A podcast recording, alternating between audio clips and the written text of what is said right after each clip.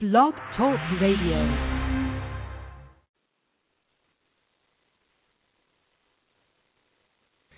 And right now, it's big fight time. Live in Las Vegas, Trevor Berbick and Mike Tyson are about to battle it out for the WBC Heavyweight Championship.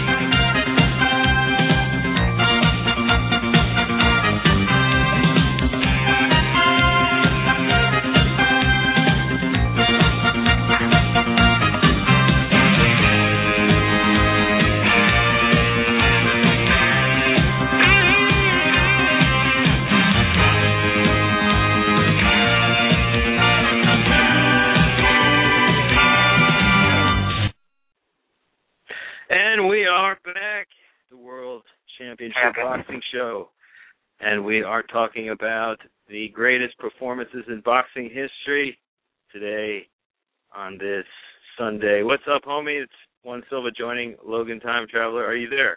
Hey, good evening, Logan. The inaugural episode of the greatest performances in boxing history.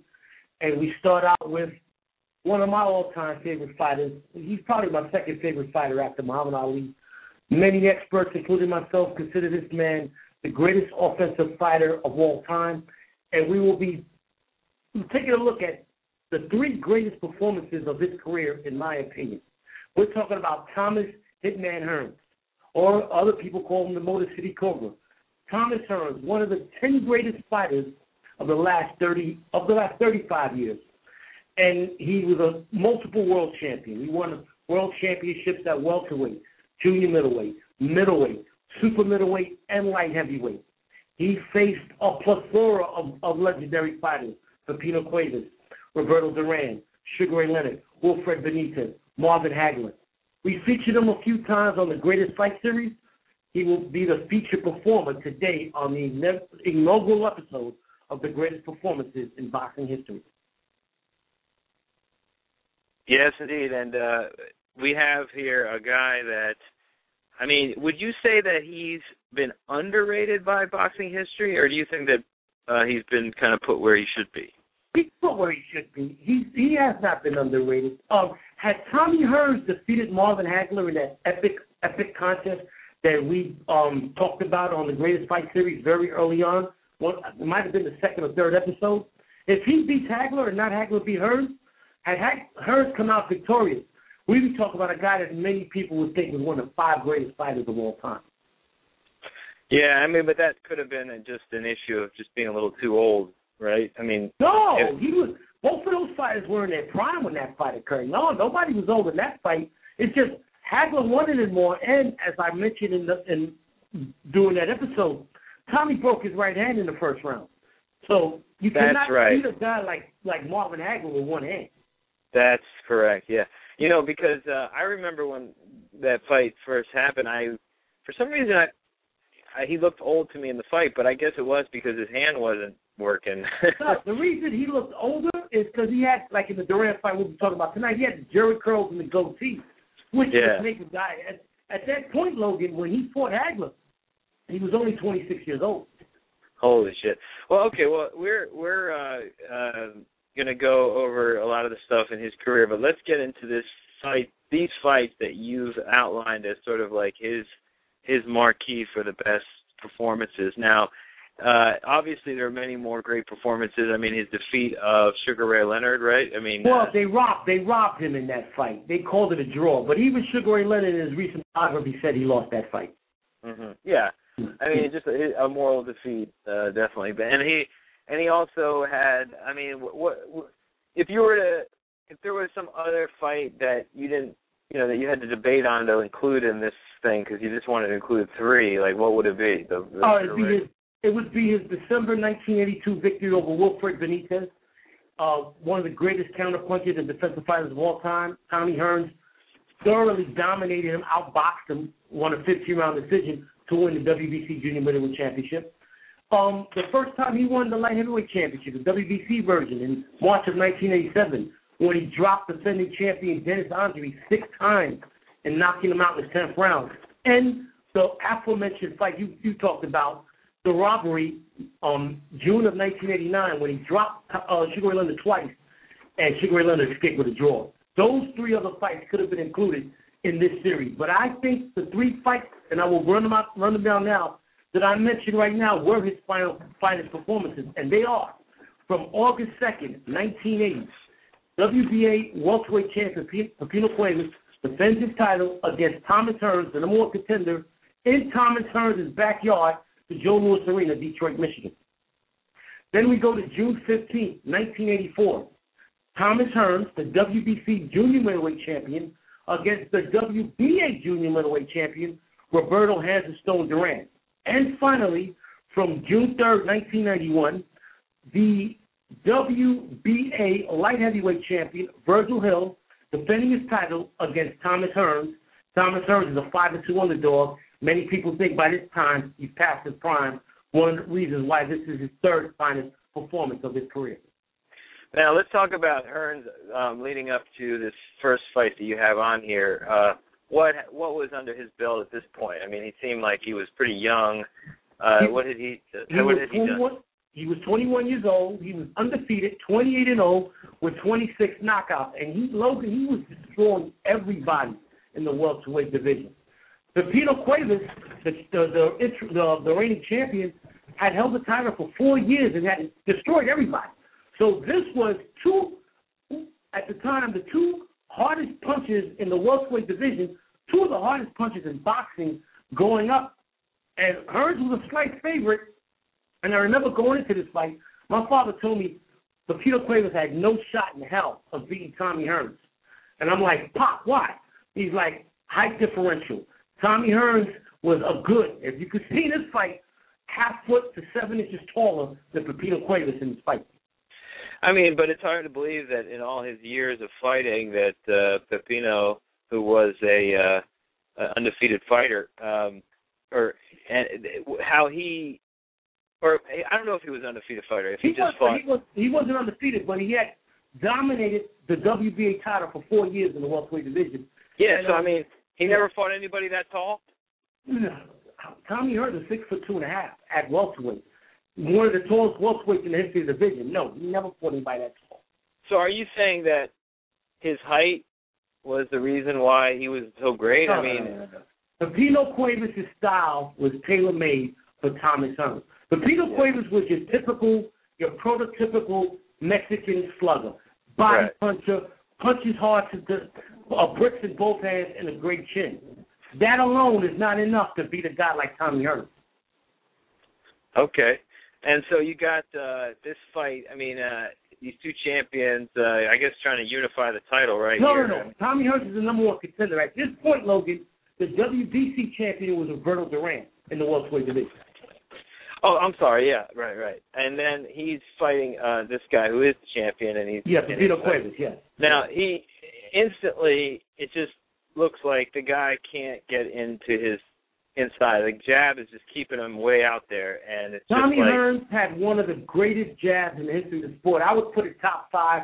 If any, if someone was to tell me Tommy Hearns had the greatest jab of all time, I wouldn't argue him. I would say in the history of boxing, Larry Holmes is the only guy who definitively, definitively had a better left jab than Tommy Hearns. Thomas Hearns, you're not going to out jab. Tommy Hearns was never out jabbed throughout his entire career. We'll see in, the, in, in his fight against Virgil Hill, another great left jabber. yeah. Hearns- one of the Hearns is six foot two and a half. Pipino Cuevas is five foot six. Pipino Cuevas already realizes in the first round he can't get inside Tommy. Tommy's too tall. So what does Pipino try to do? He tries to box. Pipino never boxed in his life. He's a he's a come forward slugger. That right then and there, when you when I saw that in the first round, my father smacked me in the back of the head and said, "Yo, this fight's over." Indeed, and you know, this. I mean, you basically summed up the fight there. So basically, what's happening is that I just like that last part of the fight where he's he fakes he fakes the punch to the gut, and then And he comes goes- over with the right hand. and he shoots the the right hand from hell. Now, what I love about what I love about Tommy in his fight is he's the boxer, Cuevas is the slugger, but yet Tommy, as he does in his next fight against Roberto Duran that we'll talk about, walks down the slugger like intimidating. He's got that intimidating that height. He's he's intimidated Cuevas to the point where Cuevas is running. Yeah, I mean it's weird because he seems to uh go from a uh, uh like a guy a, a jabber boxer to a counterpuncher very quickly. The minute the guy starts becoming, you know, starts becoming aggressive, he becomes a master counterpuncher and he stops jabbing, I noticed. You know, I mean it's an interesting technique that he uses. He did that throughout both uh, Sugar Leonard fights. A good analysis there, uh, Logan. Tommy Hearns was underrated in one aspect he would uh, he would adjust his style to who he was fighting. If he saw the guy was going to come after him, he'd become the counterpuncher boxer. If he saw the guy was going to run, he'd walk him down. That's what he exactly did against Cuevas. In the first round, he dominated. He threw a nice left hook off the jab, hurt Cuevas. Cuevas starts running. He lands a couple of nice right crosses before the bell rings. In the second round, it's all Tommy. Cuevas tries to slug with Tommy. He can't even hit Tommy. What I loved in the second round, Logan, and you probably noticed this too, is that Tommy's head movement while he's inside with Cuevas. Cuevas can't touch him. Yeah. And I mean Cuevas too. I mean he obviously is uh, has a great chin because he took a lot of punishment before he finally started. But that it's I, I feel like there's just that patented right uh hand that uh I guess it was a right hook or something right that he cross. The right cross from hell. Okay, it's I mean he nails people in the chin and the ear with that thing and it just once it hits on the button, forget it. Tommy, a lot of people claim Tommy might have the greatest right hand, right cross in boxing history. It's up there. It's top five. I'm not going to say it's the greatest because I'm a huge Tommy Hearns fan. I don't want anybody to stop and say that I'm being biased. But when he landed that right hand flush, you were done. And that's what happened in the second round. Like you said, he feinted that he was going to the body. Cuevas tried to protect it, then he shot that right cross, boom. He landed two right crosses within two seconds of each other. Cuevas goes down face first. I got to give Cuevas credit. He got up in the count eight. He did, and the it looked like toward you know into that second round that he knew that it was just one more shot that was going to get this guy, and it looked like all he was doing was just measuring him for that last right hand to nail him with. Like you notice that, like right before you hit him with it, he was just sitting there putting the putting his right his left hand out and just to measure for that fucking right cross, you know, that he was gonna fucking nail him with. The the, the Roberto Duran and Pipino Cuevas were both tailor made for Tommy Hearns because they both led with their head. Tommy knew this in both fights, and he knew that eventually, when he hit the right hand, it was going to be over. And you're right, he anticipated that because he had hit Cuevas so many times. He knew eventually Cuevas was gone. And right towards the end of the second round, that double right cross puts Cuevas down. Cuevas gets up at the count of eight, but his opponent's smart. They run in the ring and they stop it because they don't stop it. That'll be the end of his career. Yep, yep. So he's he's definitely uh uh that's it for him now. Did they ever meet again? No, no, no, no, no. Pipino Cuevas' career spiraled out of control after this, where he lost a decision to Roger Stafford, the unknown, a year later, and then after winning a few fights against nondescript opponents, got a, a, a got a shot in a, an elimination fight against Roberto Duran, and Roberto Duran destroyed Pipino Cuevas in um, January of 1983, signaling the end of Pipino's, Pipino Cuevas' career. Pipino Cuevas was elected to the International Boxing Hall of Fame, and deservedly so, and is a member. And I just want to quickly point out, all three of these fights, the three greatest performances of Tommy Hearns' career, came against three Hall of Fame all-time greats. Oh, that's interesting. So uh, I, you had to wonder though whether his uh, beatdown by Tommy Hearns affected his performance with uh, with uh, I don't Duran. think so. I don't think so. I think Cuevas, he was 29, 30 years old going into this fight. He had a long career. He started boxing when he was 15, 16. And you know, Logan, have you noticed throughout the history of boxing, guys that have aggressive styles age quicker than than boxers. But the the let's just say the Tommy Hearns beating did not uh, age him slower, or age him uh, slower than the. God, you know what? It wasn't a it wasn't a substantial beating. It wasn't like you take a ten round pounding. It ended Yeah. quickly. Indeed. All right. Well, let's get on to this next fight. Uh, I thought this was extremely unsurprising. given who he was fighting. And uh talk about this. They talked about it was uh Old overnight, but I don't think so. That was nah, that's bullshit. Duran, because Duran would win many many big battles after that fight, including the middleweight championship of the world five years later. So no, it was not age. It was a bad matchup for Duran. Duran, uh, Tommy was six inches, whole half a foot taller than Duran. Tommy's five uh, six two. Duran's five eight. Duran always had problems with boxers. Now he's fighting a boxer that has a huge height advantage, a huge reach advantage, and a huge advantage in power and boxing ability. Roberto Duran is one of the 10 greatest fighters of all time, but if they fought 100 times, Tommy Hearns knocks him out 100 times. Yeah, well, I, it was a, uh, I guess, a bad style. And another thing, Logan, another thing, Logan, something you said about Cuevas. Duran never, ever fought somebody as tall as Tommy Hearns in his career. I see. Well, I mean, you know, I mean, but uh, I bet you if it was a less skilled guy, he might have been able to. No, yeah, you're right because you're combining you're combining Thomas Hearns' height with his incredible athleticism. Thomas Hearns, one of the greatest athletes to ever box. He was just a great natural athlete with his God-given boxing ability. Duran, as great as he was, as great as he was, I don't think there would have been a day where he could have beaten Tommy Hearns because that it was just too much in front of him. Well, one thing I have to mention though that I, I felt like Duran was doing was it would look like by standing up real straight and fighting him the way he did, it was like he was disrespecting him. And I thought he was sort of like a mental tactic that he was going to try to use in this fight, and it just totally was the wrong way to go. And also, uh, Duran Duran uh, did a, uh, another uh, bad tactic, a, a, a misjudgment. He tried to box Tommy. You're not going to outbox. No one's ever outboxed Thomas Hearns. You got to get him in a in, in a firefight. By the time Duran realized that, it was too late. But it was almost like he was doing that almost to show that he could do it, and it was just like the dumbest thing ever. I mean, I don't know why he disrespected him as a fighter so much. It's like, didn't he see this guy in tapes and things like that? Oh, he knew about Tommy Hearns because after he beat the Oleinik before the No Mas fight, had Duran won the No Mas fight, the big fight would have been Hearns versus Duran. So Duran knew about uh, Hearns. Duran knew about Hearns all the time because he was always a possible opponent for Roberto Duran.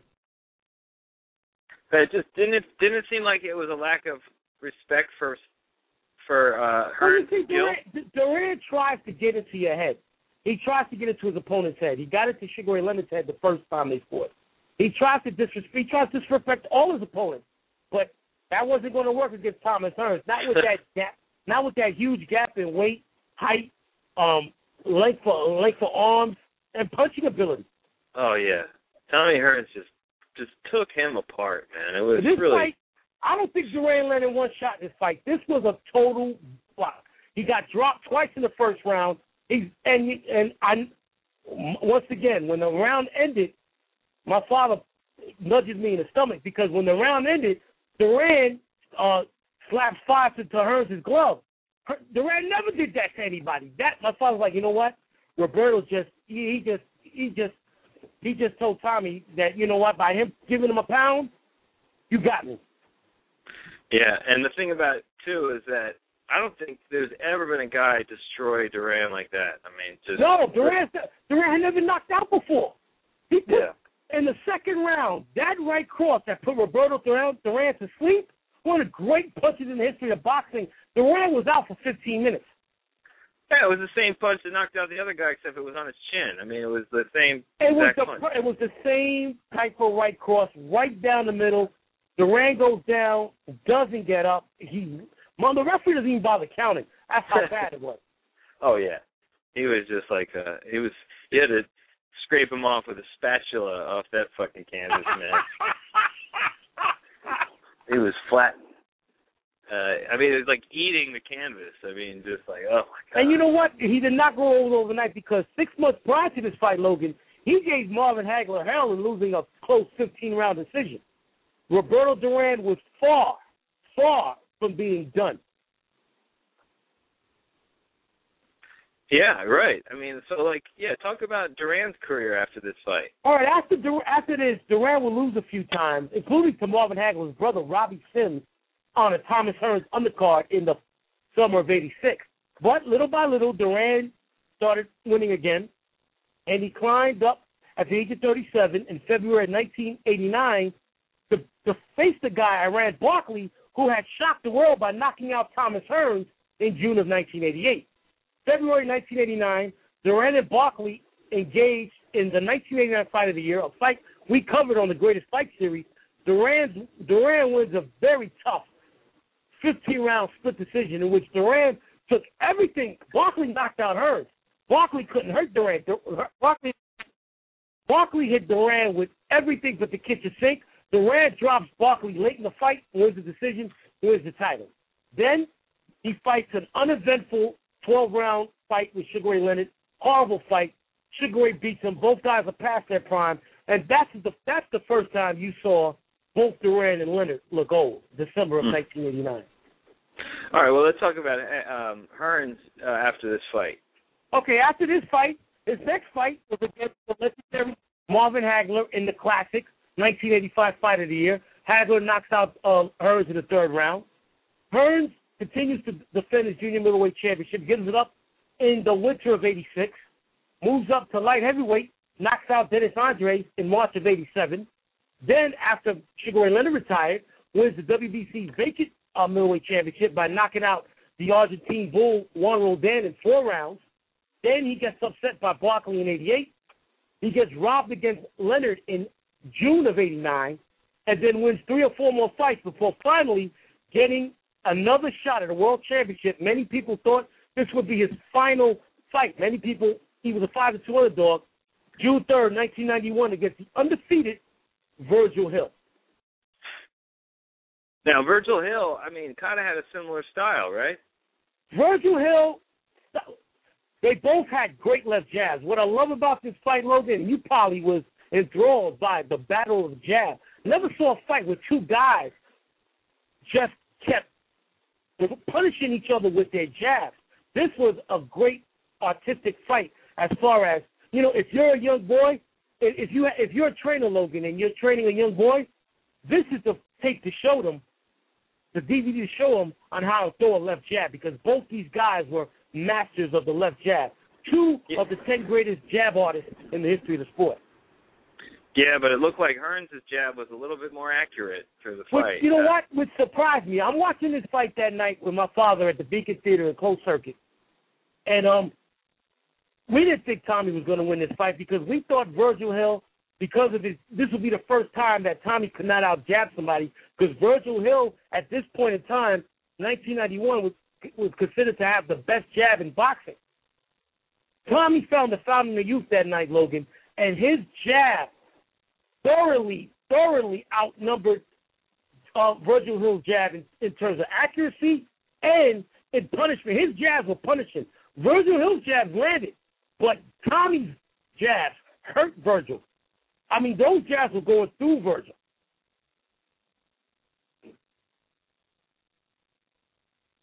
Hello? Logan? yeah, I'm sorry. Uh, he was a little bit taller than uh, than uh, Virgil Hill, right? I mean, but He's not much. foot. Virgil six foot one and a half. Tommy six foot two, and I think that's another reason why Tommy was able to outbox. But okay, for the listeners out there, this is a different Tommy. The first two fights we talked about, he walks down Cuevas, he walks down Duran, and he destroys them. In this fight, because he knows Virgil is a great boxer, and Vir- and in order for Virgil to dominate, Tommy would have to go after Virgil. No, Tommy stands still and engages in a jabbing contest. Tommy's whole goal here was to outbox Virgil. Not only that, Logan, but to conserve his energy. This was one of the finest performances in Thomas Hearns' career because not one time did he seem tired throughout this fight. Tommy's Tommy's two biggest weaknesses, two biggest flaws were his shaky chin after he got tired. One went went along with the other. In this fight, he showed tremendous stamina, and not one time did Virgil Hill hurt Thomas Hearns. No, I mean, I didn't really. I mean, I I actually saw him get punched a couple of times, but it didn't look like it was really doing anything to him. Uh, do you think it was just because he wasn't getting a good shot on him? I think it was Thomas Hearns controlling the pace of the fight with his jab. He was out jabbing Virgil Hill. Virgil Hill never, never, ever, ever fought somebody who had never mind a better jab than him, as good a jab as him. So right. Virgil, and also Virgil was never much of a right-handed puncher. He never used the right hand a lot. He might have landed five right hands throughout this whole fight. Virgil, everything was done off the jab, jab, hook off the jab, hook to the body off the jab. While hmm. Virgil was down, he had dominated the lightweight division. He had, he he almost cleaned out the lightweight division. Matter of fact, he had. He had beaten everybody. None of those guys had the boxing ability that he had or Thomas Hearns had. All right, well, take us through this fight and kind of what are some of the highlights. I mean, it's a pretty, it's a long fight. It goes the whole twelve rounds. What I love about what I love about this fight is the first five rounds, Hearns controls the fight, even though Virgil is there because Virgil's landing his jab. Hearns is doing more. Finally, in the sixth round, Hearns begins to do more than jab. He lands several hooks to the body and a couple of nice right crosses that back Virgil off. And and, and then round seven, Virgil came back, landed a few nice shots. Round eight, Tommy went back. Round nine, Tommy really took it to Virgil, hammering him, hammering with shot after shot. Round ten, Virgil came on strong, and after ten rounds, two of the three judges had to fight dead even going into the 11th. Logan, the 11th and 12th round, Tommy Hearns showed the heart of a champion and his greatness. Because even though he's not as fresh as he was in the beginning, he outworks the younger Virgil Hill. And, I mean, he lands some hellacious right crosses and that jab, he never abandons the jab. Thomas never abandoned the jab. He wins the WBA Light Heavyweight Championship with a unanimous decision. And what did you think? Uh, did you agree with that, or did you think it should have been? I had the fight scored seven rounds to five, Tommy Hearns. So yeah, I agree with it. Two of the judges had it the way I looked at it. And you were even up until that eleventh round. I had the first ten rounds even. I was, you know, my father. I thought he was done after the tenth because Roger was the tenth, and my father are looking at it like, damn, here goes another fight where Tommy's going to give it up because he's exhausted. But in 11th and 12th round, he willed himself to victory. Want to make two points, tra- trainer-wise, two historical points when it comes to trainers. Virgil Hill was the first great fighter Freddie Roach trained. You saw young Freddie Roach with glasses in his in his corner. And this was the first fight Thomas Hearns did not have Emanuel Steward as his trainer. I guess uh, he showed him he could do without him. Well, there was there was a disagreement. Um, the Hearns camp felt that Emanuel was stealing money from Thomas. Thomas really?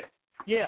Thomas felt he he, he, he was short because Stu was not only his trainer, he was his manager, so he handled uh, Thomas's finances, and he made a he made huge huge um, money with the second Sugar Leonard fight. He was supposed to make something like seven eight million, and he only saw three or four million of that money, and he blamed Steward. So they cut ties. It would only last. It would only last two years. By 1993, yeah, by 1993, Steward was back training um, Thomas Hearns. Now, now, who was uh, his trainer? His uh, trainer in this fight was a was a guy Alex Shearer who had learned under Emanuel Steward, and um, unfortunately, uh, Alex Stewart died a very young man due to stomach cancer.